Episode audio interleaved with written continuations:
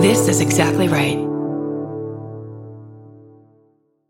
If you're a fan of meticulously crafted worlds that reimagine every little detail, then you'll enjoy the podcast Imaginary Worlds. Host Eric Molinsky spent over a decade working in public radio and uses those skills to create a sound rich podcast that features interviews with Andy Weir, who wrote The Martian, the writers of hit TV shows like Star Trek Strange New Worlds, designers of games like Magic the Gathering, and the puppeteer who designed Miss Piggy. You can find Imaginary Worlds wherever you're listening to this podcast.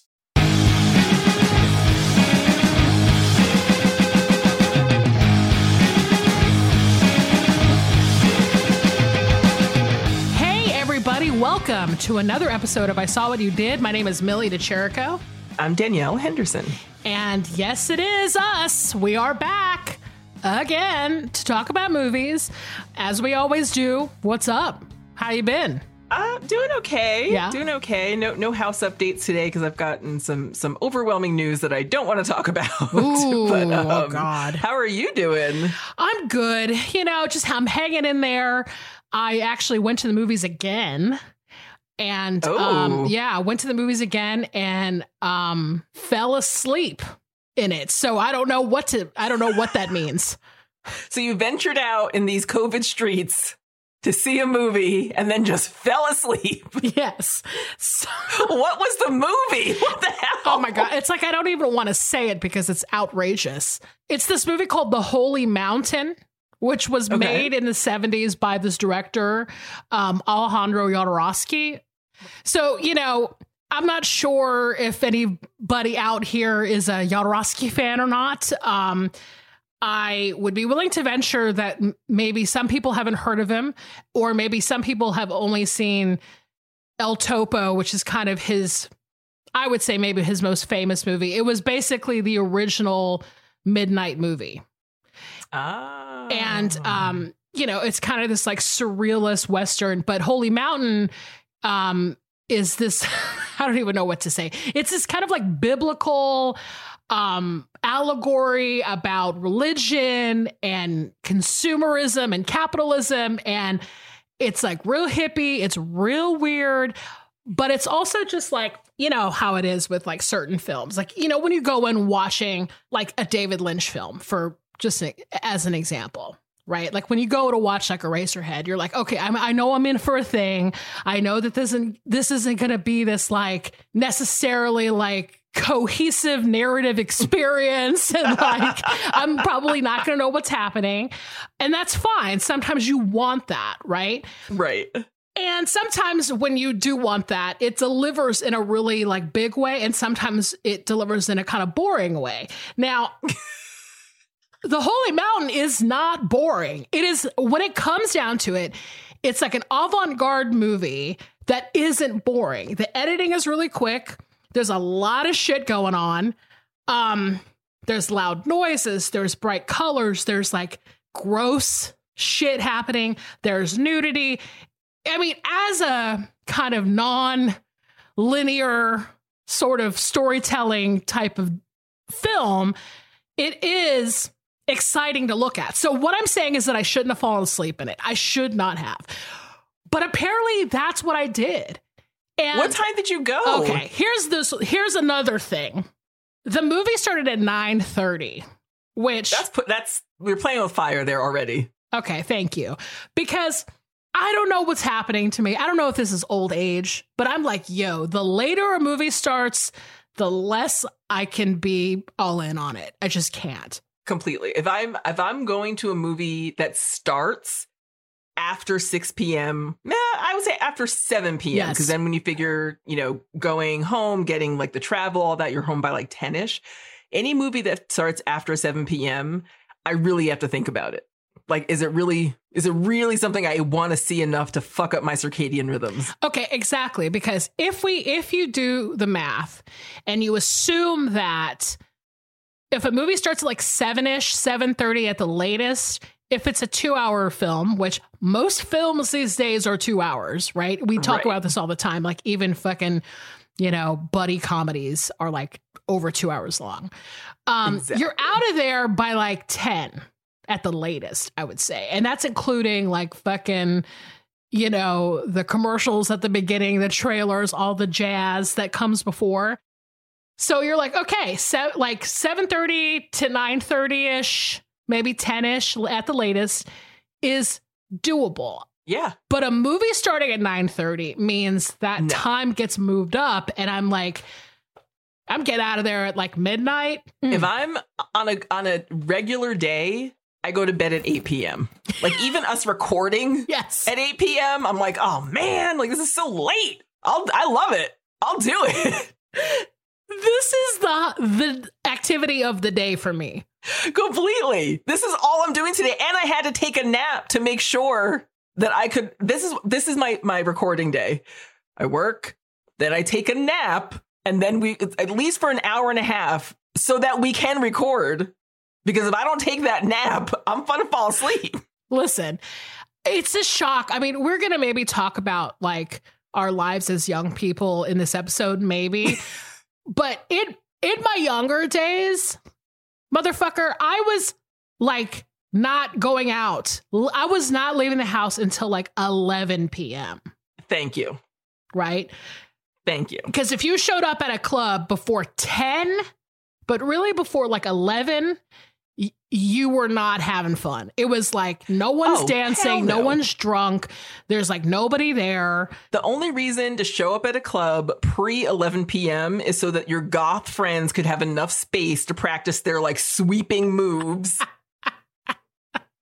And just have a and just record, you know, just request to Echo and the fucking Bunnymen and practice their moves for an hour before everyone else got there. But I also feel like I know I've I've known this this part of my life was coming for a long time because during those younger days, during those club days, I was always anxious when we're like, oh, we're gonna leave at like nine, and then we didn't leave till midnight, and I'm like, we're missing three hours Yeah. of shit, and it wasn't like we were pre gaming or anything, we're just like hanging out, Yeah. and I'm like, well, if we're gonna hang out, let's just hang out. Yeah, and because that's the other thing too, you don't want to get there too late because then you do Yeah. experience that whole like, oh fuck, like that feeling of dropping it at midnight or after midnight and everybody's already trashed and most of the like big drama of the night has already happened. You're like, Yes. damn, if I had just gotten here a little bit early, I would definitely know that so and so made out with so and so's boyfriend and this girl did too much coke in the bathroom and this person is wasted on the floor and like having drinks poured on them. That was my whole life in Northern California was waiting for my friends who were drunk and high to get going, getting there. There by the time we got there, they were already high and drunk enough that they were having a great time no matter where we went. If we went to a club, if we went to the garbage depot, like they would have a great time no matter where we went. Look, I've never been a partier. I've never figured out how to do it well, Mm. but I, I I do believe that there are certain times it's a very delicate balance when you're going out to dance or going out to drink with your friends. You can't arrive too late. You don't want to get there too early. Yeah, it is definitely a balance. And now you're just falling asleep.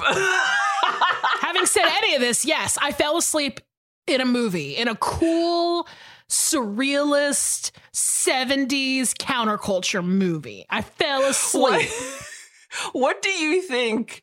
Like what what were the criteria that you think happened so that you were able to fall asleep in a psychedelic loud 70s movie? And what I'm guessing is a mostly empty theater. No, it was actually pretty crowded, which is even Okay. more embarrassing because I was just sort of like, there's like, you know, it's like there's all these cool people that are showing up and they're fucking, you know, everyone's like kind of hip or like wearing their like, you know, good vibes only clothes and shit. And I'm like this grandma who ordered a giant popcorn. I the popcorn that I ordered was so humongous and it was just for me. My friend Vanessa who who First of all, okay, old people, like we talked about in the episode where we talked about showing up to the party. I think it was the um, episode about California where I was like, I'm driving myself. So I Yep. went, technically went to the movie alone because two of my friends also went and they all drove. We were like, after 9:30 start time, we cannot be responsible for anybody's ride. Let's drive three Nope. cars to this movie theater Let's increase our carbon imprint. fuck it fuck it because I think we were all on the same page. Like we just didn't want to like God forbid you have to sit through something that you don't want to sit through because you don't want to ruin it for somebody else, right? Or also, God forbid somebody's like, let's go out for drinks after this. Yes. Uh-uh. Uh-uh. But uh-uh. So it was just embarrassing because it was just this thing where like it was this big spectacle and there was so many cool people there and then i'm just like this giant weirdo in the back with a giant popcorn i did the thing where i i take i get the giant popcorn and then i buy the peanut m&ms and then i dump the peanut Yeah. m&ms in the in the it's my move so i had like plenty of movie theater popcorn and sugar so I don't understand what happened. I think it was just because I was I went to dance class that morning well, there you go. and I was exhausted from simply ex- doing exercise. So I had woken up early on a Saturday to go exercise. And then after class, I was like running errands and like, you know, I was like doing all this stuff. So I think I just had a mm-hmm. full day, right? And you, and you did. I'm not hearing anywhere in there that you took a precautionary nap. No, I didn't. I didn't do a disco nap, which is Fatal flaw. big time. And I should have, but it's just what I was just doing stuff. I just was You're busy. right. But I'm telling you right now, if the movie had started even an hour earlier, I would have made it because I was Right. fine the first hour. The second hour of the movie is when I was starting to like, you know, nod off a little bit. And look, I got I gotta say, I can totally understand how this happened. You had a busy day, you had a a, a, physical morning, and then a busy day, and then you're full of carbs and sugar. You're crashing, baby. You're crashing. Yeah. I mean, movie popcorn has not been part of the daily routine for over a year and a half. You got to ease back into that shit. You got to start small. I mean, the, one of the most embarrassing things I think I'll ever take with me f- to the grave is the idea that I watched a movie where a guy takes a shit in a in a glass pot and they boil it. Is that what happens in this movie? Of many things, yes, this is what happens. in This is what you fell asleep during. I was nodding off to a fully formed turd being boiled over the course of several minutes. I know, look, I know we've had this discussion on the podcast before about whether or not we are both bitter and or middle aged. I gotta say right now, welcome to middle age. You fell asleep while a turd was being boiled. welcome to middle age. That is the line of demarcation. God, what I have lost all edge. I have I have no edge whatsoever. It's crazy. And so what ended up happening was I fucking left. I left the film. and I like I remember I like touched the knees of my two friends. I didn't even have to say a word. That's what old Love people it. do. Old people know the old people move. So I didn't even have to be like, I'm leaving. I just touched someone's knee and they were like, got it. See ya. Oh shit. You're like, look, I'm literally tapping out. I'm touching your knee. that is a universal symbol. Like a shoulder, a knee. Like I'm literally tapping out here. I cannot do it. They saw me pick up the remains of this giant popcorn I had ordered for myself. And then I just touched a knee and then they were like, say no more. They knew what the rest of your night was. The rest of your night was a handful of popcorn in the car on the way home. Maybe you get inside. Jammies on within 10 minutes of getting in the house. that. If you had makeup on, you took it off. You they knew you were going to be asleep within 20 minutes of leaving that theater. Oh God. Oh my God. It just was so, so sad. But you know what? Like, I've learned this lesson. Like, and this is the thing is that sometimes I pretend that I'm not this person. Like, I'm, I pretend that I'm like, oh, I can go to a midnight movie. Oh, I can do like a 930 mm. movie. I mean, shit, I introduce midnight movies at the film festival that I work at for my everyday job. So I program things after midnight. I should be this fucking person that's able to watch Holy Mountain at 9:30 p.m. But I'm not. And I have to just admit it to myself finally and just deal with it. Simply deal with it. I think it's a badge of honor. I think it's a sign of evolution. Like you you have leveled up. You were you've almost reached your final form. I absolutely love it. And look, I stopped doing midnight movies years ago because the last movie I remember falling asleep in after waiting for tickets and going through all the bullshit, and then it was a midnight movie, was the first fucking Lord of the Rings movie.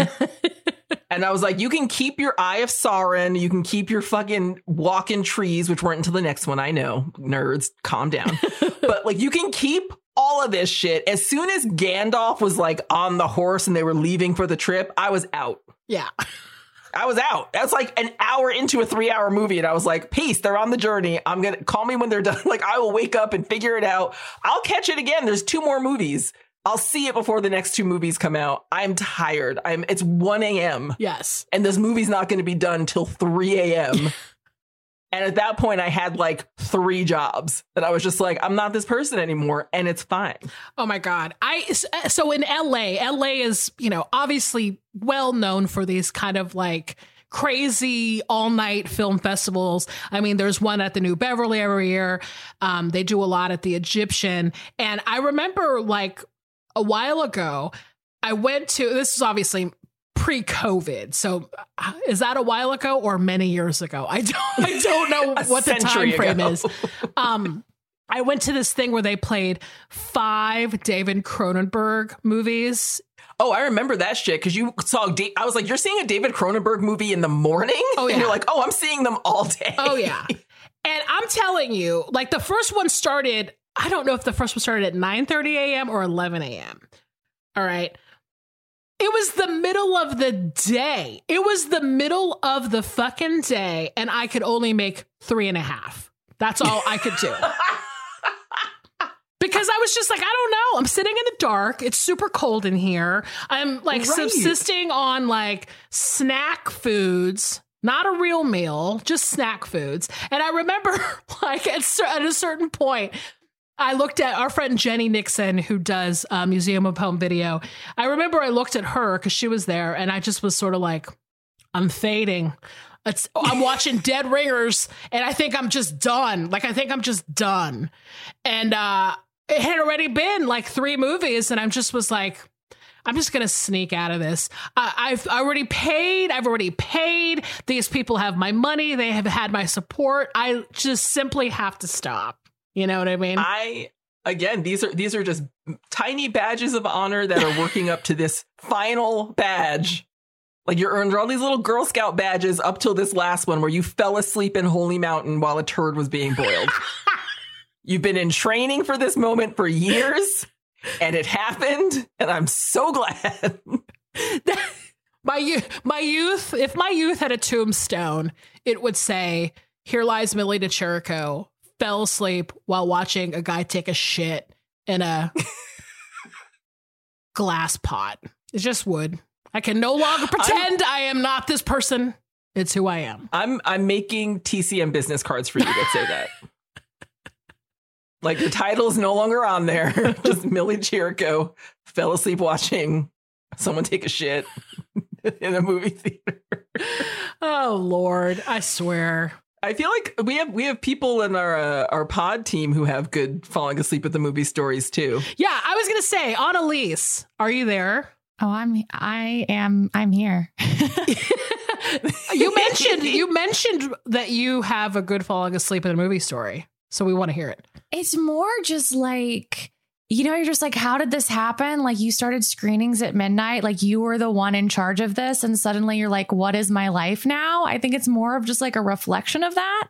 Cause I was always the one like getting my friends together to go to midnight screenings. Mm-hmm. And then mm-hmm. I knew it was over. I, what, it was like, and I was like 25 or something. It was like whenever, whenever the Dark Knight Rises came out, and I had a coffee. I had everything, and that's like a loud ass movie. Yeah, and I was there dead. Bombs going off every five seconds. Literally every five seconds, and so I now like it is a joke. Like my friends are always like, "You're not going to stay awake. It doesn't matter what film it is."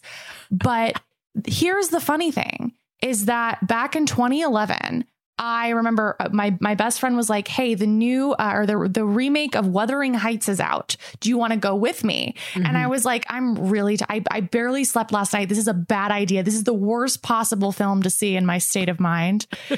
I went you guys, I was awake the whole time. Wow. And I think I cracked the code of my brain. And this is why I want to talk about this because it's so weird to me. The fact that if there are explosions happening, my brain cannot process it. But yeah, you give yes. me like a single dewdrop on an English leaf, I'm awake. I don't know what it is. It must be like white noise. Yes. Like it must be like the bombs are like a white noise machine that's like sleeping you away. Like it's a lullaby. Yes. Whereas actual gentle visions and sounds are like stimulating. Yes, em- emotional tension. That's the stuff that keeps me engaged. And I think that's what's so hard is like, I love Marvel films, but. I literally, my window to watch these films, it's like between 2 and 4 p.m. I, I oh, tried, completely. I tried to go see Black Widow last week and I like, I was up for maybe 45 minutes at a screening that started at 8 15 p.m. Like Oof. it was not I'm good. telling you, there's not a single person who works with this podcast who has any business going to a movie after 7 p.m. yeah, it's and it, we yeah. all know it. but I do agree with you there, Annalise, that um, when you're forced to pay attention to a movie, it's very different from being bombarded by sound and noise and imagery. Cause I feel like not only can I zone out to that, I should zone out because yes. it's like overwhelming. Oh my God. Well, now I don't feel so bad. Yeah, like, not at all. thank you for telling us your your how the how you cracked the code. oh my God. Happy to share my the the stories of my my slumber with with everyone. So oh my gosh, thanks. thank you, Annalise. Annalise our amazing engineer. They are the best. Thank you so oh, much. the best. Well, but honestly, here's the here's the thing. If you have a story, what's the most outrageous movie that you've fallen asleep to? If you just have a story about falling asleep in a movie that's funny, please email us at Oh, I saw what you did pod at Gmail. I thought you were gonna say I thought it was too, but then I was like, no, I shouldn't. I should just let But then I saw the lights going out and I was like, let me jump in. let me save let me save my homegirl here. Well, honestly, I would be curious to know. Um, there have to be great stories out there because everyone has fallen asleep during a movie. Yes, everyone cool has. I mean, come on, people. Uh, actually, you know, as Annalise was speaking, I was sitting here thinking, honestly, the best time for me to watch a movie is in the morning now. I have done so many of our double features in the morning. Yes. And it's a whole different world. I mean, listen, I'm a morning person now. I'm alert. I get the coffee going. I I would watch a movie at 9:30 in the morning, not 9:30 yes. p.m.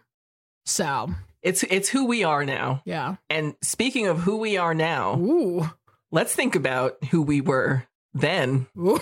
as we get into our theme for this week. Segue did it. Segue. Boo boo boo. Ah, boo.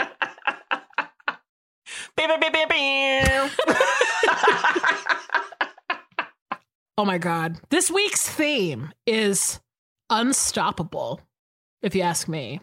Oh my goodness. So we decided way back when, when we were picking this theme, I just, I have such vivid and wonderful memories of us building our theme calendar. yes. And this one made both of us laugh so hard. I will be so impressed if anyone guesses it. But our theme this week is the late fees cost more than the rental. Because we couldn't just do a theme called video stores. That's not who we are. Right. Like when we did The Floor is Lava and people were guessing, like, the theme is volcanoes. Give us some credit, y'all. it's never going to be just like a one word theme. Well, I shouldn't I shouldn't say that. We try to put a little more thought and effort into the into the theme than that. Yeah, we like to think of ourselves as very complex and um, textured individuals. So it wouldn't just be video stores. But for the most part, people are pretty good at guessing. I mean, they've come up yeah. with some really good guesses lately. Uh, I think they're on to us for sure, which I love. I love that we're like in sync with people where they're like, I know what y'all are going to do with this. Yeah. And then they pick out the nugget and there they go. I love connecting with our audience that way. Yeah. And sometimes they suggest themes that are like sometimes better. And I'm always like, Yeah. fuck. like a lot, like that Shelley Winters. the Fuck Boys episode, which was great. I still stand by the fact that we chose good Fuck Boys for the Fuck Boy episode. Yes, we did. But there were two people in the comments on Instagram who were like, the see the theme is um Winters or or Shelley and Winters. And I was like, fuck, that's good. And there was another one that guessed the theme, Leave Shelley Alone. And I was like, God damn, that's good too. Shelley's can't catch a break. No shit. Shelley's can't catch a break. Well, I, I appreciate all of the fucking whiz kids out there that are really guessing. Um, but yeah, if you guessed the late fees cost more than the rental, then you win. And if you didn't, you didn't. Um, you came up with that because honestly, the idea of so first of all, I want to ask you: Have you ever worked in a video store, or what are your memories of video stores? Okay, I never never worked in a video store. We did have a local video store growing up and it moved locations but kept the same owner. And the first location, it was in kind of this um this little building near the creek that runs through our town. And it was always really weird to go in there because it's very small and cramped. They didn't have a ton of space. But then they moved to a spot under the clock tower in the middle of town. Mm. And that just was a little bit almost too heightened for what we were doing, like just a little bit too heightened to rent Bill and Ted's for the 10th time in a row. but like the video store was uh, my life. And because it was 80s, 90s, once the account was open, I didn't have to, I was, I was a child. No one asked for ID. No, they just let us rent movies unless they were like, you know, super duper R rated pornos or something, or like X rated pornos Mhm. we could rent anything. It was just like the library where it's like, here's your library card. Go ahead and do what you want to do. So I loved going to the video store. And then as an adult, video stores were a huge part of my life until at least like in my mid, almost late 20s. yeah.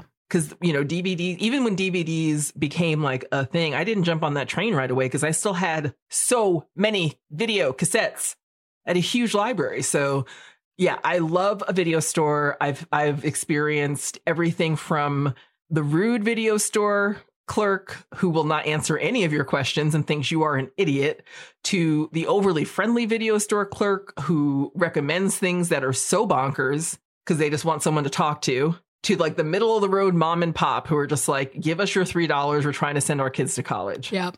Yeah. love video stores miss them greatly Oh my God, I miss them too. We still have one here in Atlanta, the wonderful, great, epic Videodrome, which I worked at briefly. So I have actually worked in a video store. Um, but uh, yeah, honestly, video stores were my entire life. They shaped who I am. Um, you know, back from the, my childhood where my parents never took us to first run fucking movies because they were too cheap. so they only let us rent like dollar videos at the local video store in my town, which was called Blackwell Video. Um, but then we also rented, we used to rent them from the fucking grocery store too. yes yes that was a big deal That was a big deal. And then eventually, when I moved downtown, when you make the move downtown, there was a video store. I actually wrote about this. I did a, a piece for A24's um, blog uh, maybe like a few years ago. I was uh, about kind of my video store memories and stuff. But so I hope if, if anybody's read that, I'm repeating what I wrote. So I'm plagiarizing myself. if you haven't read it you should because it's a beautiful piece Oh, of writing thank you very much. But uh, and that's not a plug for my writing. I'm just saying I'm going to repeat something that's already online. so, um, but there was this video store called Blast Off Video that was in Little Five Points, which was kind of the like St. Mark's Place or something of Atlanta, right? Right. And the whole fucking vibe of that place like set me on a path because it wasn't just the movies there, which the whole the whole video store was essentially like you know anything that was like esoteric weird transgressive um they did a you know some independent stuff you know kind of these like big kind of indie directors but for the most part it was all just like cool trash psychotronic underground That's film. great. Yeah, and it was the guy that owns it looked like a 60s fucking mop top rocker. He looked like See, this is this is key because this is something that I don't think comes up enough when people reminisce about video stores or have nostalgia about video stores. The owner was the gatekeeper. Oh my god. So what they had in that store, their tastes were what was available to you.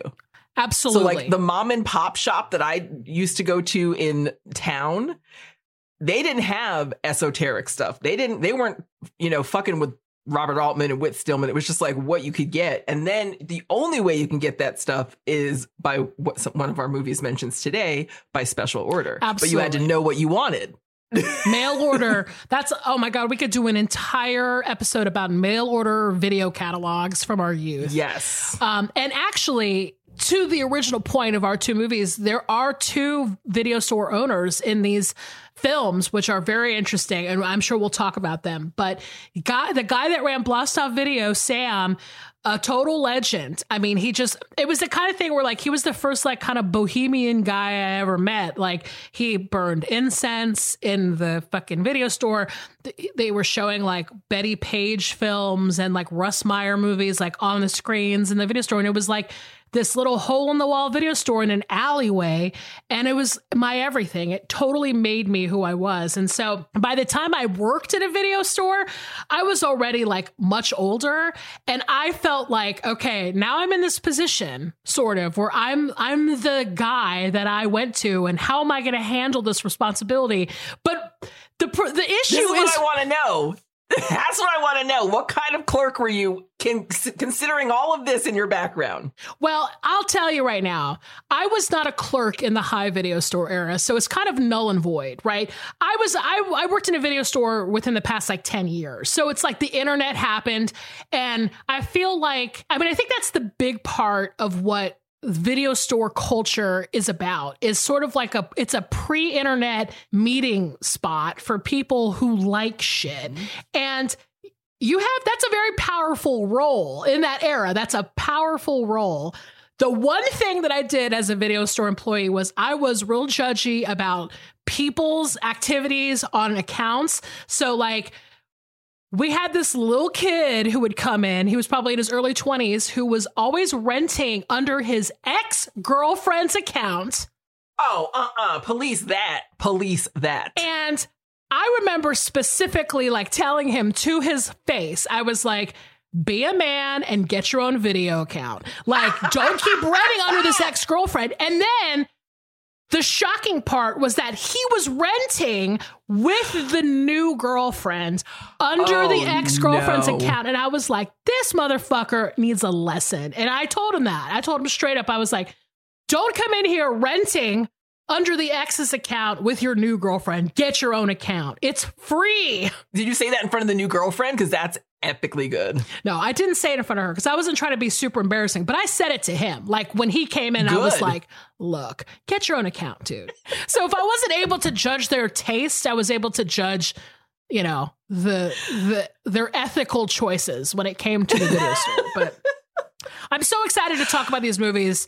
Oh my god. Me too. And look, I, I am going to have to make a federal case for mine being included in the late fees cost more than the rentals No. because, but I will do it. I will do it. I I, I might have been reaching a little bit with, with my choice, but I'm going to justify it. No, absolutely. It is absolutely a part of this canon because there's so many things about that video store I want to talk about. Okay, good. And I know that it's not like the center of the film, but by God, it's a part of that story, and I will defend that shit with you. So that's Thank you. that's what friends are for. Am I right? well, this is that just warms my goddamn heart because I'm just going to get right into yeah, it. Yeah, you're going first. Woo. get get ready to help me defend this. My movie was released in 1987. It was directed by Joel Schumacher and written by Jan Fischer and James Jeremias. And my movie is The Lost Boys. Michael and Sam have just moved to Santa Carla, California. They're about to discover its secret. Oh my God. Damn. This movie. We Are Damn. getting into it. We're getting into it because I have not watched this movie from start to finish since I was a child. Yes. And I know this was this was a big this was a heavy hitter in our bracket. Is it good or was I horny? Was. It was a generational divide, a kind of a movie. It was a splitter. Mm-hmm. it split the audience. and I'm just going to come out up top and say this movie is so fun. And I'm so glad I got to watch it again at 44. But this movie is not good. it is so fun. It is not good. I almost had the exact same words written down in front of me. I cannot believe how popular the persistence of this movie. I can and I can't, but you know what? Like I am with you. I'm with you. Thank God you're with me so far because I was just like, I got to come out up top and say it. I can't, I can't talk about this movie without talking about how bad it is, but how fun it is. Yeah. I'm going to give a little synopsis for those who may not have seen it or haven't seen it in a while. I'm going to give you a one sentence synopsis. Mm-hmm. All right. So we have a recently divorced mother moves her teen sons in with her lovably deranged father, only to find out that the coastal town is infested with teen vampires on motorcycles. Teen vampires on motorcycles is a Russ Meyer movie, maybe. it's a hidden gem. It's an unseen classic. This also, I was going to do another one sentence synopsis, which I think aptly sums up this film, which is a single mom tries unsuccessfully to go on a date. Yes. Just depends on your angle, you know? I love it. I love it. Love it. So we're going to talk about a couple things up top. First and foremost, we got to talk about Santa Carla. So this movie was filmed in Santa Cruz. Mhm. And again, the director is Joel Schumacher, who has given us such classics as DC Cab, Incredible Shrinking Woman, and he's the person who gave Batman nipples Yes. on the suit. Absolutely 100%. Uh, a, le- a legend in my mind for that. Oh, a true legend in so many ways, which you were blowing my mind with before we started recording. Everybody go read about Joel Schumacher. Just re- read the Wikipedia, read the IMDb trivia or whatever. Yes. Just go and just do like a real light research of Joel Schumacher because he's so interesting. He's worked in film forever. Um, you know, he has passed. He he passed like kind of recently, like within the past like five years, I Yeah. think. He had his hand in a lot of fucking great movies of the 70s and 80s. And then he started directing and he directed like the Batman movies that everybody thinks are like contentious or, you know, the flops. And I'm like, fuck it, they're genius, to be honest. Like, I mean, far be it for me to place a hierarchy on Batman movies from the 80s and 90s. But again, I will say, and this is something that I think could be said for a lot of his career, they were fun. yes. They were fun goddamn movies. Yeah, and he was a gay director that made Batman gay, put nips on the fucking suit, got got a lot of buns shots. Hello, this is to me is what I like. He subjected Batman to the male gaze. Absolutely. Absolutely heroic. Yeah. For that for that alone. Well, and his career is great. You guys need to really research and he's had a he had a really interesting life, a really interesting childhood. It's just there's a lot to discover with Joel Schumacher, so I just encourage everybody to do it. But yeah, he made the fuck out of this movie, am I right? He truly did. He went ham on this movie. Starting with where it was set. So this movie again filmed in Santa Cruz, Santa Cruz boardwalk area, but the town is called Santa Carla. And here's what you need to know about Santa Carla. As soon as you arrive, based on how we've seen this family arrive, and again, real quick, the cast Jason Patric playing Michael, teenage son, Corey Haim playing Sam, kind of a teenager son, Diane Wiest plays Lucy. So as soon as this family starts rolling into town, what's the first thing they see? A woman French kissing a rat. Here's Santa Carla, a woman French kissing a rat. I it was really like I, I I've been to the Santa Cruz boardwalk before. I mean, it is like a circus. It's just like any boardwalk you've ever been to. It's like going to Venice. It's like you've got like weirdos, freaks, goths, you know, a lot of All like kinds. street, you know, people who are like carrying around exotic animals and that kind of stuff. But like, yeah, kissing a rat. Look, you drop into any city with a boardwalk and you're like, I wonder where I can see someone dangling cinder blocks from their nipples. you're going to the boardwalk. That's where you're going to see it. And Santa Carla is no different. Also, as soon as Michael they're they're walking the boardwalk again, just kind of getting the feel for this town, and he says to someone, "Are there any jobs? Like any jobs in the area?" And the guy replies, "Nothing legal." Are you now getting in your car and driving away? Are you like, "Mom, sincerely, talk us through your decision to come here?" French kissing a rat. You have any jobs? Nothing legal. Okay, I gotcha. Also, Santa Carla is the kind of place where you can buy a leather jacket. Because when you want a leather jacket, where do you go? The fucking boardwalk next to a beach, which is always associated with being hot and sweaty. That truly has it all. If, if you want to become a local badass, just go to the boardwalk. You can get your ears pierced. You can get your leather jacket. You can dangle a cinder block from your tongue. and then just pick up the love of your life and go home and have tons of babies with teased mullets. this place is incredible. And you get the feeling it's it's being people are being hunted right off the bat. Yeah. There's lots of sweeping shots from the air, you know, showing the the movement of vampires uh, as they swoop down to kind of catch their prey. But then let's go, we'll go a little bit more into the movie because this is where I'm going to start to make my case for the video store before we get to the vamps. I'm going to save the vamps maybe even for last because I think the video store is more important than the vamps. So the video store that Lucy goes into as she's again cruising the boardwalk, she sees this little kid. He's lost his mom and she helps him find his mom. And the video store owner is like so taken with her kindness that he offers her a job. And the video, the guy that owns the video store, it's the grandpa from Gilmore Girls. Yes, it is Ed Herrmann, rest in peace, King, mm. who is, was the played Richard, the grandfather on the Gilmore Girls for our younger generation of listeners. Sure. But he was the video store. He's the kind of video store owner where he had the flock of seagulls swoop. He had a pair of clear glasses on. He had a shoulder pad in a jacket. Like he was kind of like that kind of 80s cool guy sort of look that he was affecting. But he's also very tall. Yeah. So whenever like very tall people dress incredibly trendy, I always think it's like part of a show or a costume or something. and I'm including myself in that. I'm six foot tall.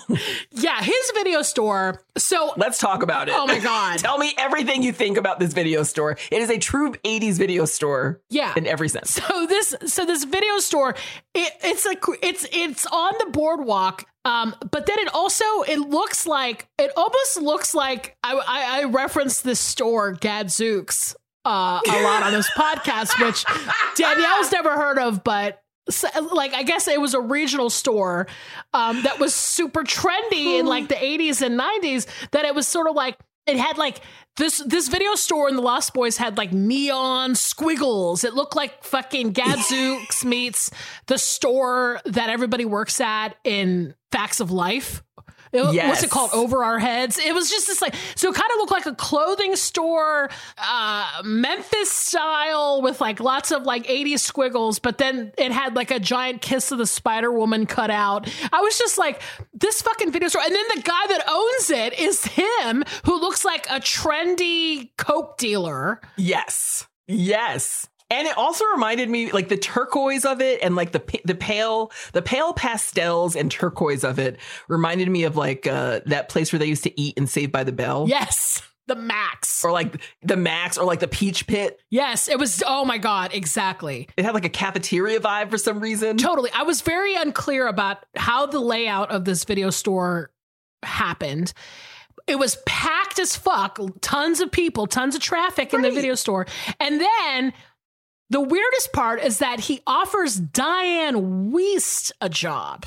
Thank you. In his trendy Coke dealer fucking Peach Pit store, he's looking at Diane Wiest, who, by the way, adorable, looks incredible. The best. But she's in like her Laura As- Ashley best, wearing a cardigan over a long floral dress and talking to a little kid like she's a kindergarten teacher. And he's like, you know who needs to work in my fucking neon squiggle store? Diane Wiest. Get her in here. Is that a middle aged mom I see? Bring her into this video store to work. So weird. It was such a weird choice, right? Progressive, a progressive choice. I applaud you, Ed freaking Herrmann. Rest in peace, King. You for hiring the middle aged mom who's in her Laura Ashley best in a flat, in a flat on the beach. She has a belted tunic sweater over a floor length skirt, by the way. That's who you want in your store. That's that's someone who will close up, count your register, and not take a dime. I, I now I only mention this video store is staffed by middle aged people. That's a, a boardwalk video store would not survive in any other context. You hire one skater and your inventory is wiped out. But this is the other thing about this boardwalk that I love because this moment where they're all kind of wandering around and trying to get their feel for what the new town is, the video store becomes crucial to the story. Yep. Primarily because the mom works there, and then it becomes crucial in a very different way. So, without the mom being out of the house, these kids would not have been free to become vampires. as it always happens. Am I right? As, blame the mom, as always, right? Very progressive of me. but I do think it's like, you know, who's your prime target for becoming a vampire? A latchkey kid. No one's checking up on you. Yep. I could have become a vampire at any point in my youth. Agreed. I'm, and I really, this is the one thing about the movie, too, that really hit me this time. Because, like you, I haven't seen it from start to finish in a long fucking time. Don't get me wrong. I have seen clips of fucking Tim Cappello on stage many yes. times. But have I seen it from start to finish? No, it's been a long time. And I was like, the peer pressure that Jason Patric experiences in this movie is immediately totally disturbing. Totally. It is off the charts because we will soon come to find that this script relies heavily on people. I'd say 70% of the script is just people chanting, Michael. Like, do it, do it, do it. It is 70% of the fuck. Please, Lord, give me a script like this where I can make millions in Hollywood and 70% of the script is me just saying a name. I'll take the money and run any day. So Michael is already and instantly in it because he and Sam who is just wearing his Golden Girls best. I mean, Corey Haim is dressed like Bea Arthur in this movie in a way that I cannot even handle. we got a linen jacket with a popped collar. My grandma used to wear that shit to bingo when she went out with her friend Patsy. that is a Bea Arthur outfit. But they're at this concert because, you know, concerts just happen at the beach sometimes. Sometimes. And this concert is now, this is a band that's unique because the front man is not only wearing like wrestling spandex, no top, oiled up, and he has like a wrestling ha- wrestling hairstyle also, where he's got like very long hair, but the top is slicked back and pulled into a very tight ponytail. It is very rare that you're going to find a front man who is a singer and a saxophonist. Oof. It's a rarity, but somehow that's what we got going on on the Santa Carla Boardwalk my cue to get the fuck out of there. I'm like, I don't need to see anymore. I've seen a lady French kissing a rat. I've seen a pastel covered video store staffed by entirely middle aged people. And now I'm watching basically what amounts to Jake the Snake Roberts play a saxophone and singing a song about still believing and thrusting, thrusting with all his might. So much has been said about this part of so the Lost Boys. In fact, I think it's like the only part that people actually talk about when it gets down to yes. brass tacks. I think there's a, even like a Jon Hamm SNL skit about it. Oh my god. I will say this right now. I am legit obsessed with Tim Cappello. Like his vibe in this movie is not a fucking joke to me. He is selling it in a way that hasn't been sold in a long time in a movie and is fucking genius. Because the weirdest the, the style of the Lost Boys to me is really interesting because it's this like late 80s kind of it's almost like heavy metal goth industrial. It's kind of like it's a lot of like revolutionary war jackets with like fucking Yes. long hair whips and chains and jewels and it's just sort of like it's it's just it's so the look is so heavy duty on all these fucking people like the vampires especially but tim cappello Yes. high wattage shit going on. His whole body is oiled. Oiled. Who's oiling your back? That is such dedication. Oh my god. Do you have like an oil spit at home that you just like rub against? Like my cat has a um a brush that I can attach to the corner of a wall and he just like brushes against it to get his hair off. He's got like one of those for oil and he's like, let me get my back, let me get my neck, let me get my arms. I, I just I just gotta say he's he's just a fucking legend. He deserved every bit Yes. of praise that he gets. He makes this fucking movie. His simple appearance in the film is what makes this movie for me. Look, let's make sure that COVID hasn't taken our sweet prince, rest in peace, King preliminary. and if he's still alive and performing, we are making this happen as soon as it's safe to go outdoors. COVID, don't take our sweet prince of sax, Tim Cappello. But this this entire concert sequence is so crazy to me because it's like yes. there's lit fires happening. It's the it's the moment that like Jason Patric sees the Jami Gertz character for the first time and is Yes. straight up scarily staring at her. instant stalker. Instant stalker. He's like, oh, I see a woman with a Stevie fucking Nicks glitter belt skirt on. That's my lady. She had such a 60s look compared to like the Russian revolutionary look that the rest of the vampires had. And I'm like, that's how you know she hasn't been turned yet. Because she still has some color in her face, but she's dressed like, oh, I might see people in the daytime. And like at first I was like truly shocked that he was staring so hard. Like I was like, yo, this guy is staring too hard. And Jason Patric has beautiful, hypnotizing eyes. So I get it. But I was also like, this is a little too much. And it wasn't until later that I found out, oh, it was because, you know, she's, you know, under the vampire story, the general story of how vampires operate, they're supposed to be like alluring and they're supposed to be hypnotizing. Right. So then there was a moment I was like, well, it's just because she's fucking hanging out with vampires where she's like locking them in. But I Yeah, still was got some like, vamp swag. if anyone looked at me at this concert like that, I would be like putting the fucking pepper spray in my hand, being like, Oh my god, I'm I'm dialing nine one and keeping my thumb over the the one. Like I will watch this concert, but I will always be also make sure that someone can get here immediately if I need them to. he was being a creep and she just did her thing. She's like, "Yeah, I'm going to watch this concert. I know I'm hot, whatever. I'm doing my thing." And uh this is where we meet after the concert he tries to chat her up and this is where we meet the Kiefer Sutherland character Mm. of David, which again, you're going to be a vamp named David. I don't know why. that just fucks me up a little bit. What's your name? It's not like Nikolai or like fucking. Boris. Yeah. My name's David. I'm Dave. I'm vampire. Vampire It's Dave like a, down at the yeah, boardwalk. It's like, a, it's like a character from What We Do in the Shadows. like, I'm Dave. I vamp. Can't stop me. I'll bite your face right fucking now. Kiefer was working that mullet, man. Holy shit. oh my god. The, the best thing about this vampire gang, which consists of Alex Winter, Billy Wirth, um, and Brooke McCarter, um, the best thing about this vampire gang is that they automatically arrange themselves by the impressiveness of the mullet that they have. Yes. Like the mullet with the big tease bangs is always right behind David because David's the leader. He's got the most serious coat and the most intense mullet. So he is the leader. and they just automatically line up that way. And then Alex Winter comes along. Alex Winter looks like a little doll.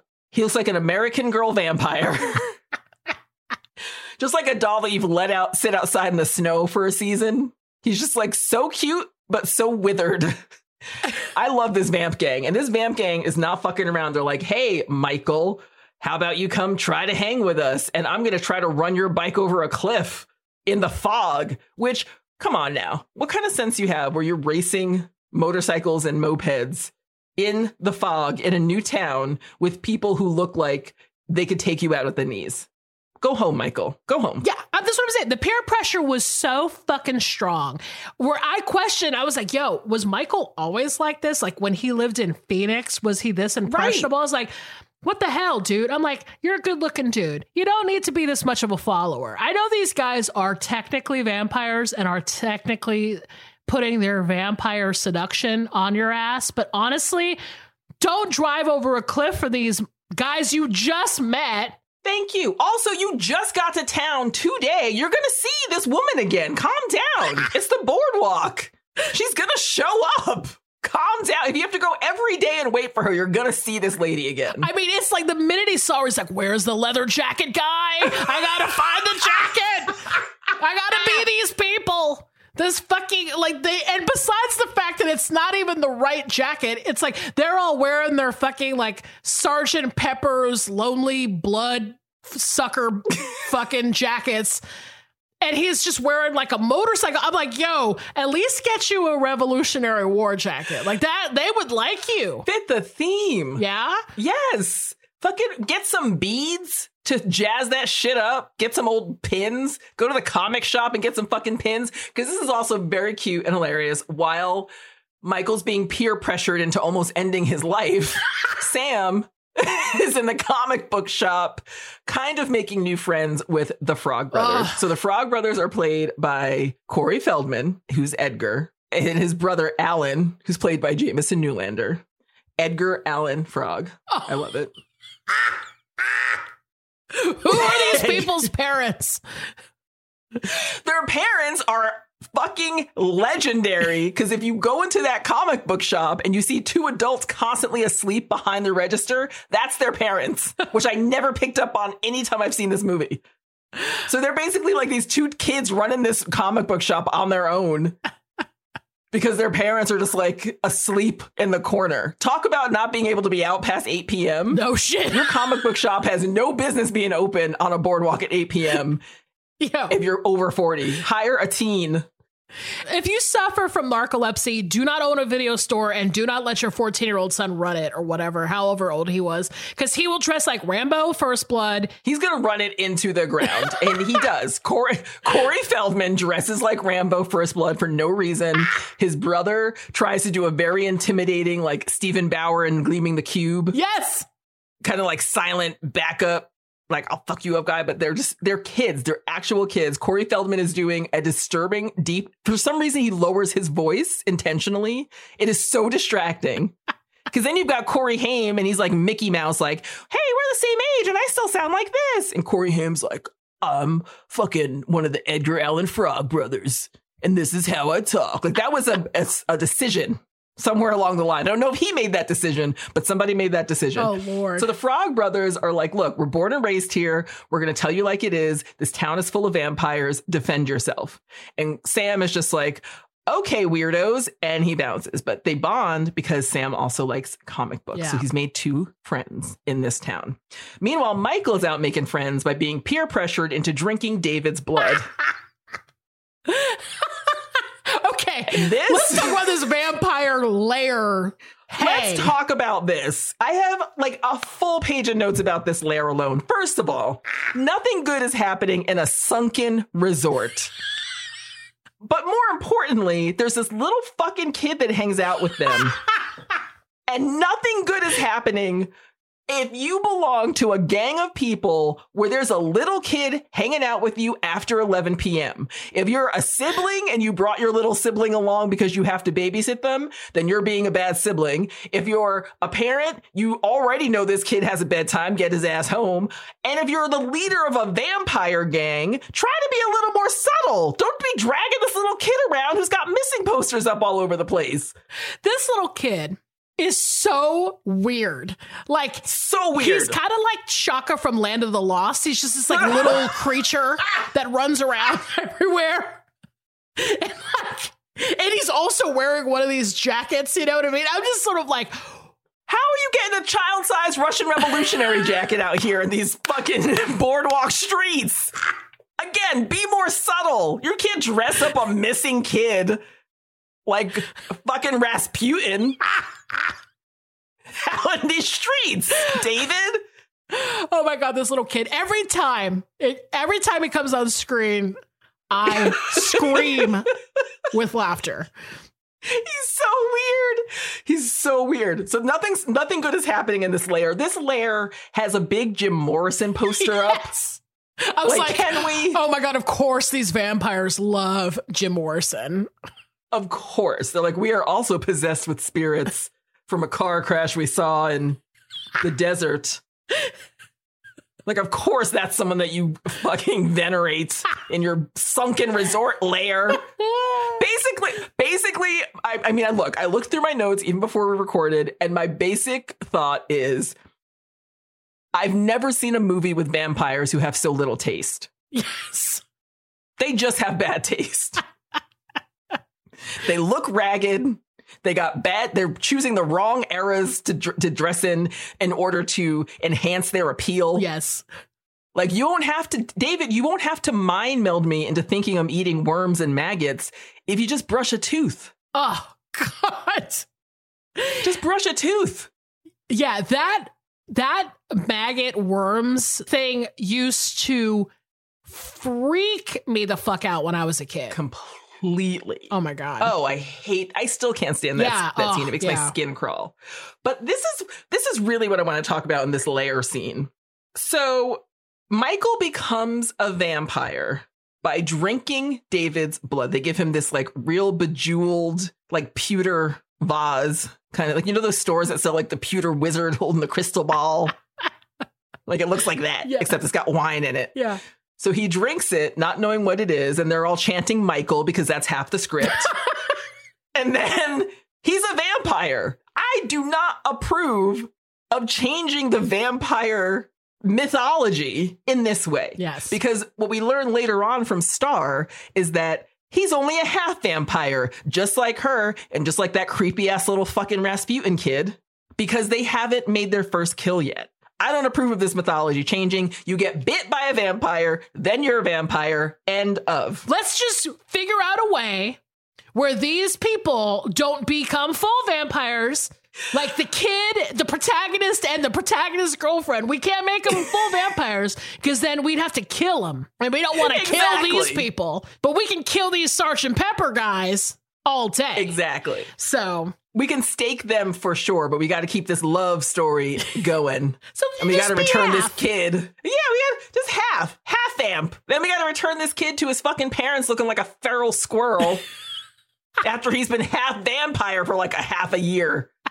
You can't just go back to fifth grade after this shit. I'm very concerned about this child in this movie for some reason. On this viewing, he became more empirically confusing to me than ever before. But they are half vampires and it's just a bad decision. And plus, being a half vampire, here's the thing that that also gets me. So he goes, Michael goes back home. Sam eventually figures out that he's a vampire. But all being a half vampire does is it gives you a shitty earring and a bad attitude. you don't have any of the powers. Like you can't do it. You can't mind meld people.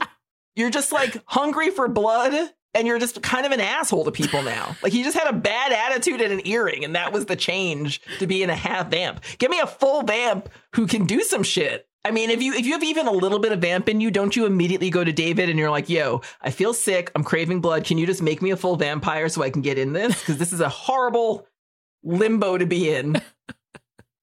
It's like when I was I I was way too old when I realized like I used to never buy um like tampons and maxi pads when they were on sale. Yeah. And I'm like, I'll just buy like my, my usual one, my one bag, my one box. Yeah. And then my friend was like, You're not gonna stop getting your period for like 20 fucking years. Like buy the extra, it's on sale, it's buy one, get one free. Right. Turn me into a full vampire. Give me the rest of that jug of blood. Let me drink that jug of blood, bite me on the fucking neck, do whatever you gotta do, but I don't want to live in this half zone. Right. But no, he's like, oh, I'm content to just like float up to the ceiling and smash my face and be a dick to my mom. God, Michael, Michael, peer pressure's outside your window. Michael, Michael, Michael. Michael. Oh my goodness. So, the other key figure in this movie we got to talk about is Grandpa. Oh Lord, Because Grandpa is on one. First of all, he's an amateur taxidermist, which I love. I love that. Yeah. And he shows his love through taxidermy, like by gifting Sam things that he does not want every morning when he wakes up. Grandpa has a shelf in the fridge that is labeled Old Fart. It's where he keeps his root beer, and nobody else is allowed to use it. He wears a bandana, like, you know, he's Willie Nelson going on tour any minute now. Yeah. And Grandpa is a little bit wild in this movie, but he has the best line in the movie, which is the last line. Oh my movie. God, totally. So I appreciate Grandpa a lot. Yeah. But basically, what we're dealing with is a mom who's trying to go on a date with Ed Herrmann, rest in peace, King, with Max Her boss. and the boss. And it keeps getting fucked up because they're like, you know, the kids, you know, Sam, Sam and the Frog Brothers are like, we need to figure out if this guy's a vampire. Everyone seems to be a vampire. Let's just figure this shit out. They try these tests, doesn't work. He's not the vamp they need. They figure out that you have to kill the main vamp to turn everyone back into normal humans. Again, don't agree with this mythology change. Don't agree with this. Yeah. That's not how it works Yep. but they're trying to figure this shit out. So this whole movie revolves around the video store because mom's trying to date Max. And you know what? I think I'm going to spoil this movie. Should I just do it? Listen, this movie is so old. it's so ridiculous. If you don't want to know what's going to happen coming up, just use that 30 second fast forward button until you feel safe, Yes. until you hear Millie's voice again. yes. because essentially they kill David. The kids succeed. They do their whole, we got a whole montage of like the garlic bath and the holy water and all that shit and them staking people. Mm-hmm. They kill David thinking he's the leader. So now everyone's going to turn back, but it doesn't work. Michael's still a vamp. And then they realize when Max comes over with his mom, it's Max who is the main vamp Ultimate And he's been- twist. ultimate twist fuckboy nation is on full display i'm only dating you to turn you into a mother for my vampire children. Because i saw your sweetness in front of my video store. Ultimate. Vampire nation fuckboy nation. This is where they meet. So because max is the main guy grandpa then has to kind of step in and kill him. Mm-hmm. like there's this whole big I won't ruin that part. There is a whole big ending. Um, but Max dies, and then Michael becomes Michael again, and the little kid becomes a little kid again. And Star, I don't know, Star just like spins a few times into the atmosphere and turns into dust.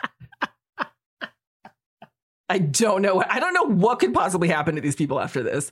But it is it is a video store centric movie because the video store owner and the video store where the mom works that allows these children to be out in these streets like this it's crucial to the plot I mean, listen, we we said at the beginning that this movie is fun as fuck, but it's dumb.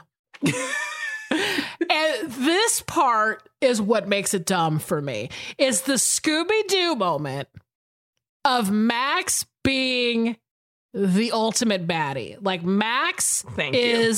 The fucking final boss. exactly And the entire time you think it's going to be Kiefer, but it's not. It's Max.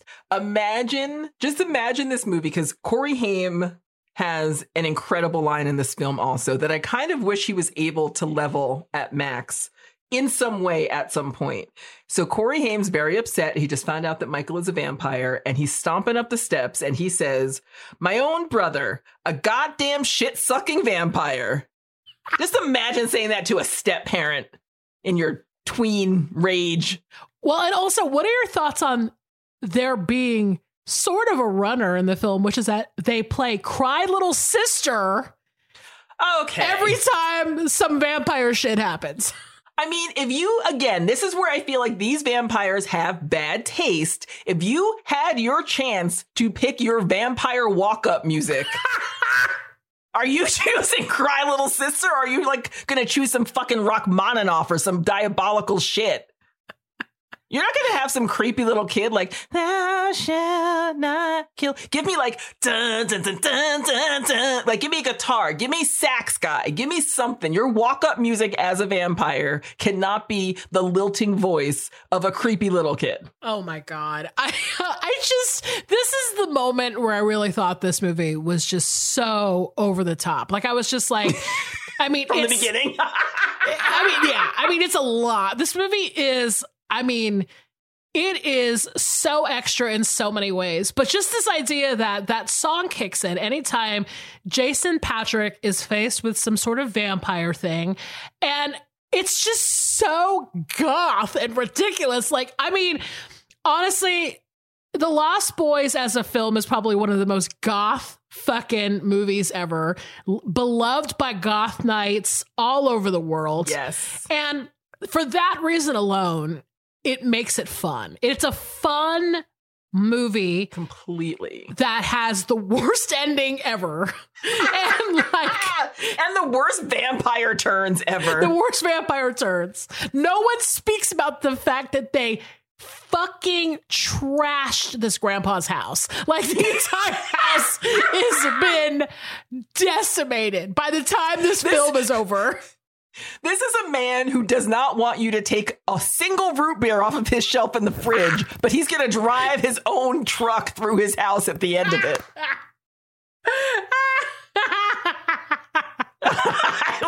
That is this is where we mind meld all over the place because whenever I see a movie where some place has been trashed, my first thought is who's going to fucking clean that up. exactly, exactly. I cannot suspend disbelief in a messy scene in a movie. Oh my god. Like Gummo makes my skin crawl. Oh, completely. That's a movie we got to talk about on this podcast Oh, for sure. Yes, but- we do. But yeah, this is like Cry Little Sister. I feel okay. What, what's what's your vampire walk up mo- Oh, music? And it better be Garth Brooks.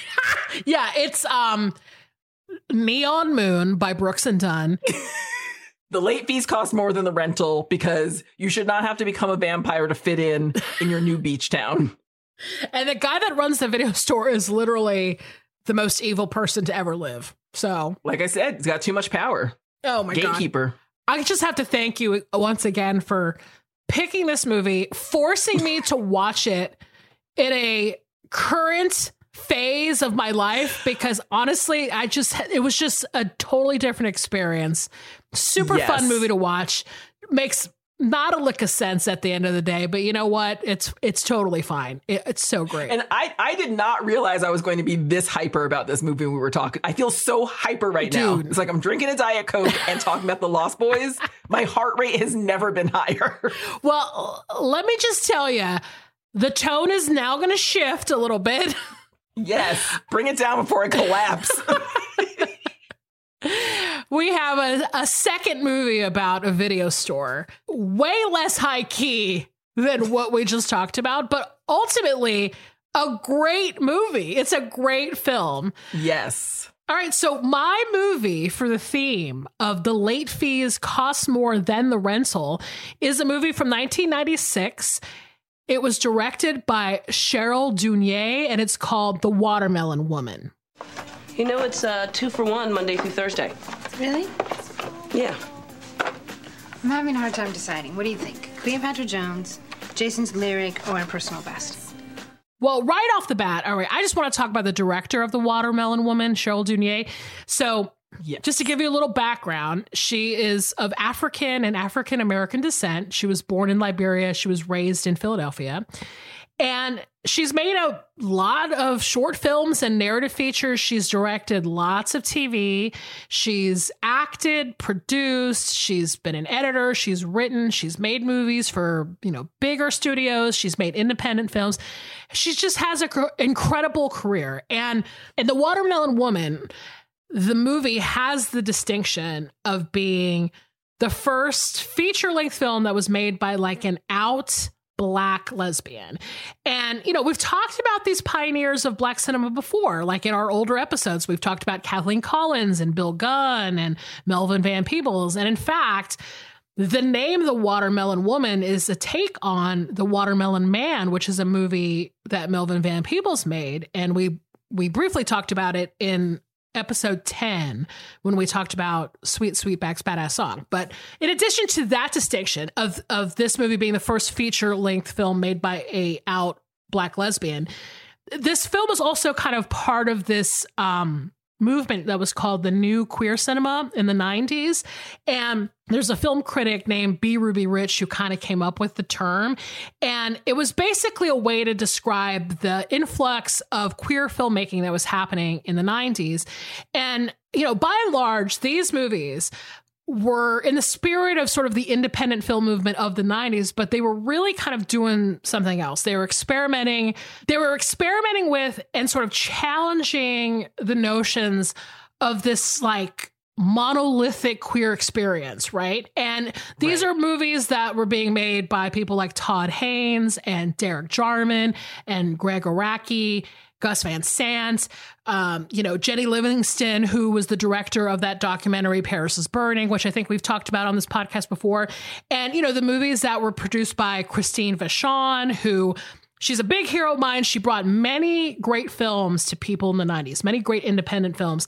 And The Watermelon Woman came along, and it was really like the first movie that shined a light on the black lesbian experience, which really wasn't addressed very much before in film.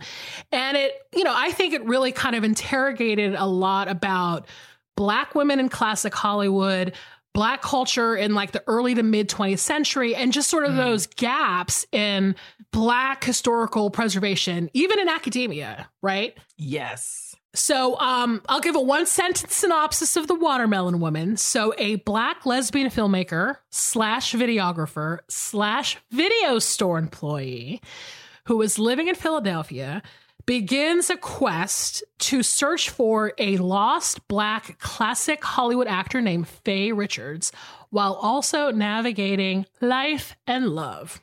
Oh, that's a great one sentence synopsis. Thank you so much. I worked on that. I was like, I'm going to write a good one this time. It's really good. I love it. Thank you. So, okay, The Watermelon Woman stars the director, Cheryl Dunye. She's a woman named Cheryl um, she's the filmmaker that I just mentioned, and she spends her days working at a video store in Philadelphia with her best friend and business partner, Tamara, who is played by Valerie Walker. Who I love. Me fucking too. I love Tamara so much.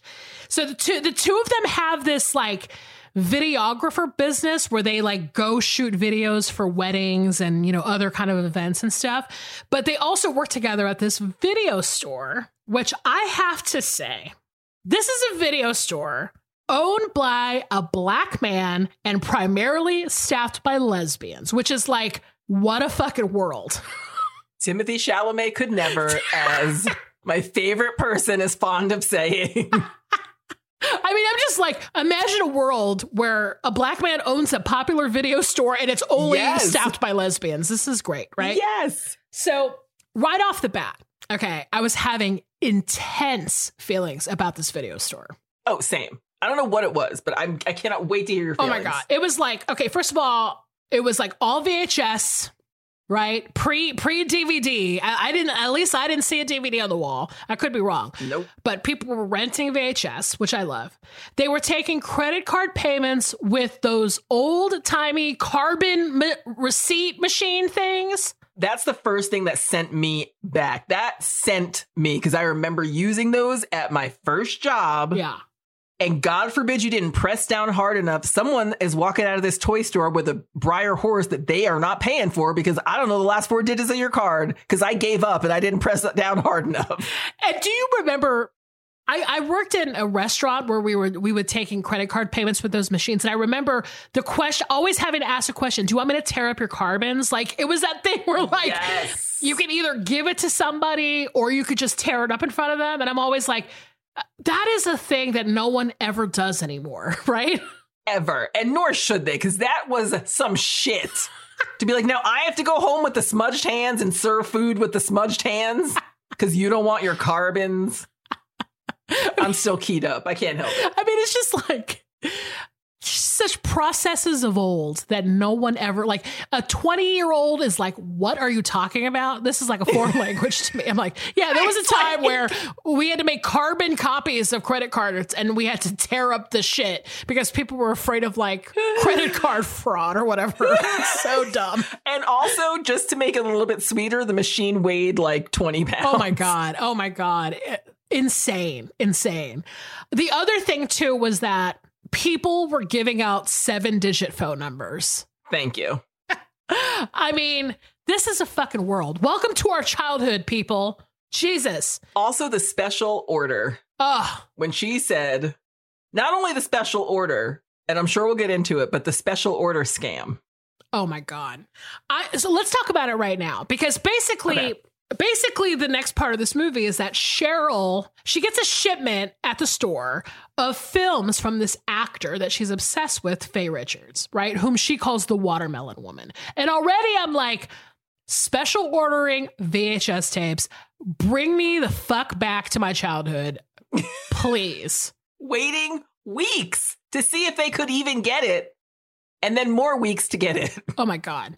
I mean, listen, the video store really, I cannot stress enough how formative it was for me, but just this like, it was like, oh, I'm going to go to the video store and they're going to special order something that they don't have in stock for me. It was like the moment of like, confirmation that you were a person of this world that you had good Yes. taste it was the same thing at the record store by the way the record store would also order special order you things and they would Oh, call God, you yeah. when it came in. Oh my God. I just like love it. Love it. Love it. Okay. So basically, Cheryl gets a shipment of Faye Richards films. Now, Faye Richards does not actually exist in real life, right? But she is reminiscent of black actors like Hattie McDaniel and Louise Beavers and Butterfly McQueen, who were actual real people working in classic Hollywood. And Cheryl's in the film, Cheryl's favorite movie that Faye Richards stars in is called Plantation Memories, which basically stars Faye in this stereotypical quote unquote black mammy role, right? Which most of these real life actors like Hattie McDaniel performed in this Mhm. era in Hollywood, right? So it's obvious that, you know, Cheryl is trying to figure out who these women were. And, you know, as a filmmaker, she's trying to like understand like why these great women were put in such crappy roles, right? Right. And shortly after Cheryl gets these videos, she starts this video project documentary to find out more about the watermelon woman, Faye Richards. And there so now begins this sort of like movie in a movie aspect of the film, which mm-hmm. I think is so fresh and so great. I love it. Yeah, me too. I mean, we're checking in with Cheryl's real life, which includes like hanging out with Tamara and her girlfriend, going on bad dates, flirting with customers at her video store, including this woman named Diana, who is this kind of like artistic white woman who moves from Chicago to Philadelphia. And in, interspersed with that, we're getting pieces of the documentary that Cheryl's making about Faye. And she's interviewing like black historians who knew Faye and worked with her. And at some point, Cheryl finds out through a series of interviews that Faye worked closely with this white female director named Martha Page, who again, Martha Page is not a real person, but I saw as kind of this like she's kind of like a Dorothy Arzner type or something. She's she was basically like an early classic Hollywood female white director. Okay, and Cheryl discovers that Faye possibly had a romantic relationship with Martha. Despite the fact that an interracial lesbian relationship in like the 1930s would have not been happening in that era, right? I love this. I love the discovery part of this film. Like, I think that what she does so well, what Cheryl Dunye, Dunye does so well, is to layer in how difficult it was to find people who were preserving this kind of history Yes. through this narrative of looking for this actor. Yeah. Like, I just, I love, I love that. Yeah, and you know, and and I th- what I think is great is that she is she's created a fictional universe of these characters that are representing real people in the world, right? And Yes. she's kind of making her own story. So it's kind of like a mockumentary or, or a fake documentary, um, which has been a long tradition of in f- cinema forever. But, you know, she's also kind of like communicating the bigger points, right? That she wants to make, Yes. which is, you know, all about sort of black culture and and and black roles in classic Hollywood, right? So meanwhile, while this is happening, while her documentary is being made, Cheryl and Diana start dating, and I should say that the woman who plays Diana is Guinevere Turner, who is also herself a great lesbian filmmaker. She's an actor, she's a writer. She wrote and acted in Go Fish and American Psycho. Uh, she wrote The Notorious Bettie Page, where Gretchen Mol plays Bettie Page, and she's been in like lots of film and TV. But these moments of of seeing this lesbian relationship play out, seeing the like world that Cheryl is in in Philadelphia is I mean there's just so much to this movie that I love. These little moments of you know sort of her living her life is it was great because it was it's the 90s and I grew up in the 90s and I just to me I just appreciated seeing this like there was just in this movie so, this big intersection of like black mm-hmm. culture, lesbian and queer culture, independent film culture, academia, women's studies, lesbian bars, queer bookstores, queer activism, you know, the video store. I mean, it was just sort of like all of these things coming together. And it really was like a, a really amazing kind of time capsule for this era, right? I agree. And I think I completely agree with that. And I think that's one of the things that I've only seen this movie for the first time within the last few years. Mhm. Um, but it's really it's really important to talk about it from that historical point of view. And I think that there's a character in the movie that um, Cheryl is interviewing. And she says, you know, make our history before we're dead and gone. Because there's this knowledge that Cheryl, who, again, this is where I think using the video store and videography is a great and fresh take because she's using this new method of media to tell these old and soon to be forgotten stories. Yeah. Because once people are dead, the stories are going with them. Like she finds that one woman who was like, "Oh yeah, like I knew I knew the watermelon woman. That was but she called herself that when she was trying to get into film. I knew her as Faye Richards. And like I knew her as this singer and she kind of tells this history that would have been not tracked anywhere throughout time. So it's so jarring and crucial to see a movie in the 90s set in these beautiful worlds of blackness and queerness and using new media to preserve that oldness. It just really hit me hard. Yeah, because you got to know. I mean, in a pre-internet era, I mean, it was just incredibly hard to archive things at the rate that we do this now.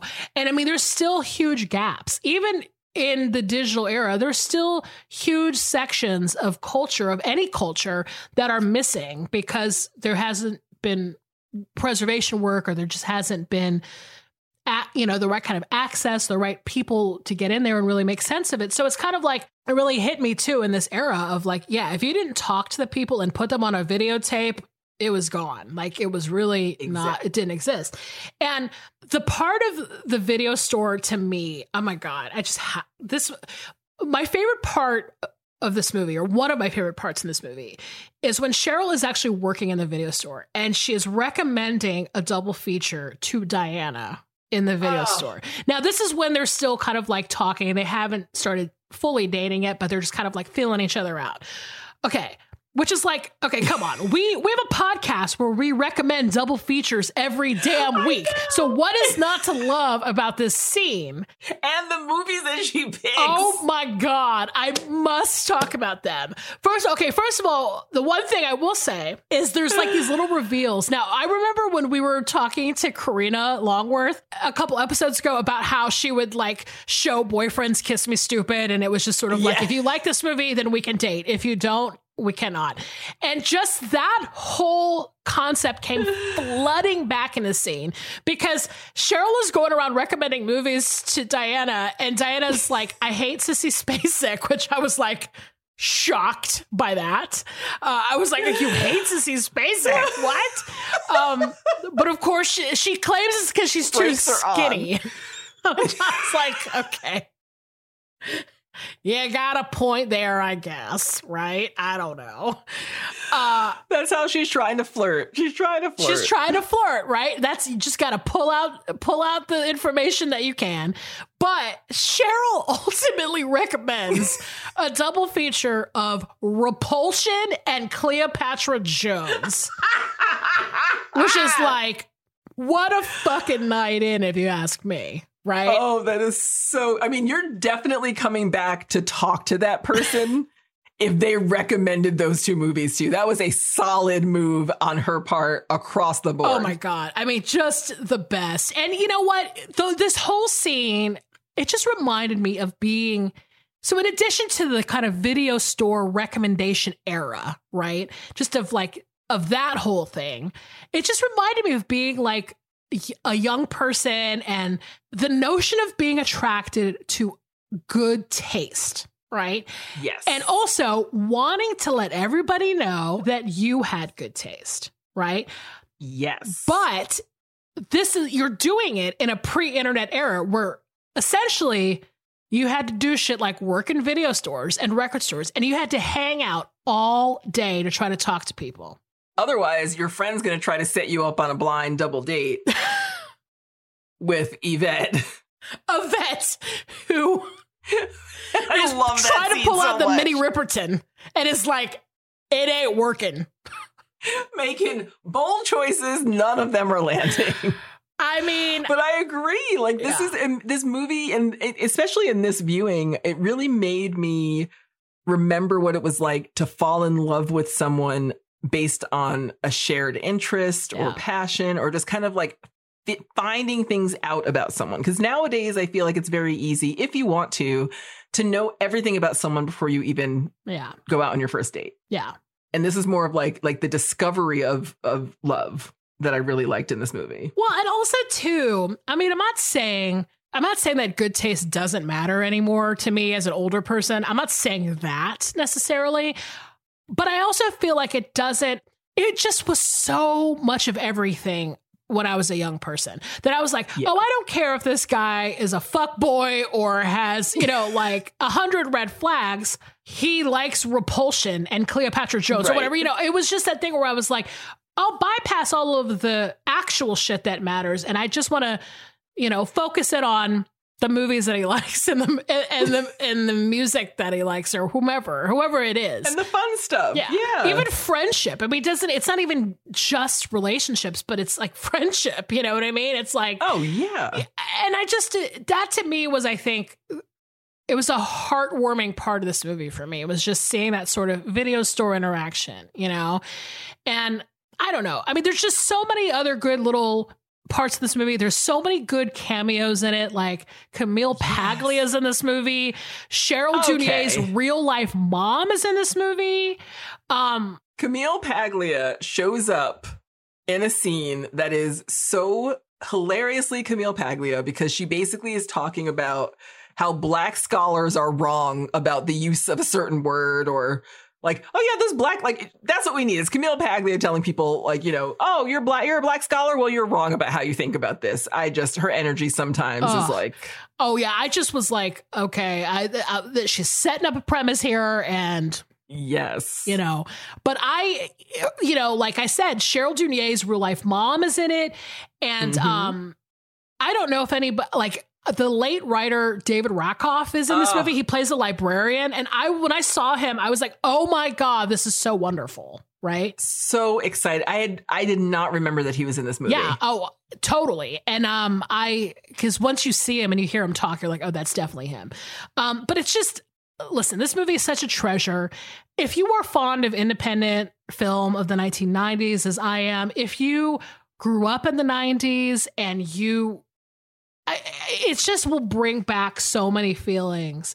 I mean, Mhm. slam poetry nights, fucking like whatever you got. It's it's here for you. And I just really appreciate this film. I mean, it's like it's so unique. It's just so well made and it's doing so much while also being like really heartwarming and entertaining and interesting. So it's like it's such a great movie. I'm just so glad that it exists. I am too. I'm so glad you picked it too. And it's it's I can see why because this is like if if video stores were part of what formed your identity as it is now, like this movie bridges the gap between I'm going to this dark cafe with my feather pen to write, Millie, and and be in be in the city as an artist, Millie, and the like I'm actually a working artist, Millie. I love that this bridges that gap. And I think it's like it's so fun and it's so lighthearted, but you're right. She's doing so much work and so much important work. And there's one thing that stuns me about this movie that is maybe a weird thing to be stunned by. But if you're watching the opening credits, the opening credits list all the people that helped get this film made. Mm-hmm. And it goes on for a while, like a while. And it reminded me of the conversation we had um, where we were talking about how Black filmmakers had to work so hard to be considered auteurs and to have their work kind of venerated in any way. Whereas, you know, that we don't see the same thing with, you know, a white filmmaker can make one movie, one indie movie and be plucked out of, you know, obscurity into a career and they're directing Star Wars next thing you know Absolutely. and like that doesn't happen so when i saw that that list of like how many people had to come together to make this movie happen it was just really touching Yeah. it just was really touching at the beginning of that that film Totally. And you know, as and as is with most people who were making independent movies in the 90s and before, I mean, it is like you really it takes a village. Like her family is in the movie, her friends are in the movie. You know, it's just sort of that thing where like you don't get to just make your first feature film and have bankable Hollywood stars, you know, eh, with Right. a budget and distribution. You know, you're not getting tim cappello yeah, exactly. It's going to cost you to get Tim. But, uh, you know, as a movie about a video store, it, it just brought back so many memories. And this whole episode has been so fun. so fun I will say for the record that I did have so many late fees that did cost more than the actual movie many, many times. And is this before or after you worked there oh, this was before. And may, so you weren't after. clearing your own late fee Yeah. Actually, I had my I actually forgot to return a videotape at the store that I eventually worked at and had my membership ripped up in front of me and paid oh and paid $50 for a copy of Suburbia 1997 on VHS. oh damn I was shamed at the video store that I later worked at. So there we go. this is the other thing about the late fees that I think I don't know. If, I think this is pretty standard across the board.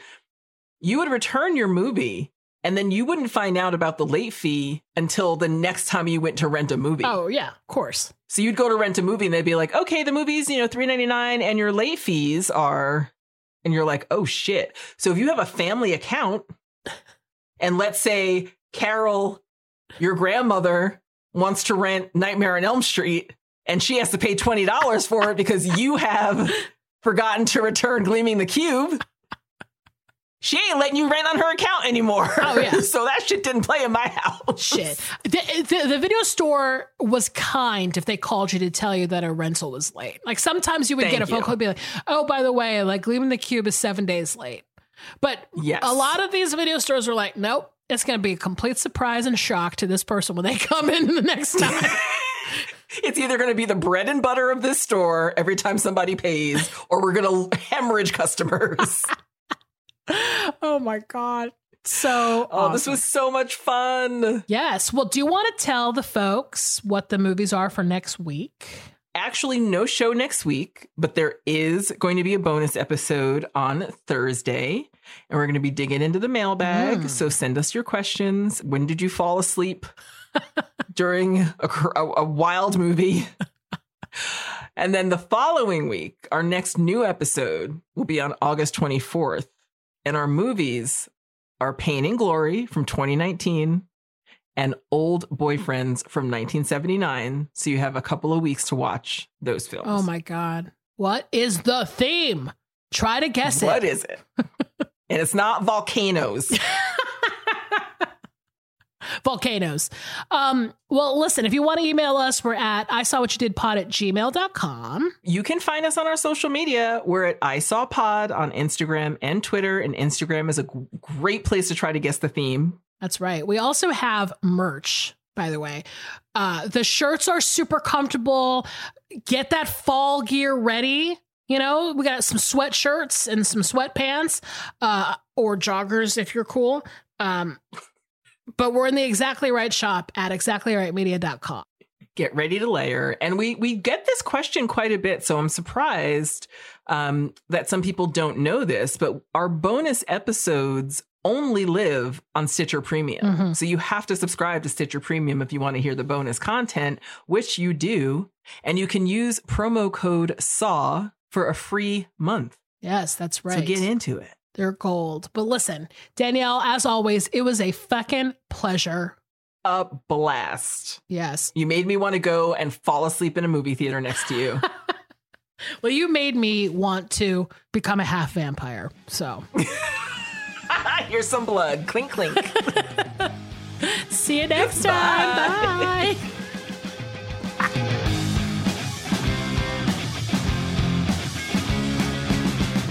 This has been an Exactly Right production. Our producer is Alexis Amorosi. Our engineer is Annalise Nelson. Our theme song is by Tom Breyfogle. Artwork by Garrett Ross. Our executive producers are Georgia Hardstark, Karen Kilgariff, and Danielle Kramer. Follow us on Instagram and Twitter at ISawPod. Email us at I saw what you did pod at Gmail. And please don't forget to listen, subscribe, leave us a review on Apple Podcasts, Stitcher, or wherever you listen.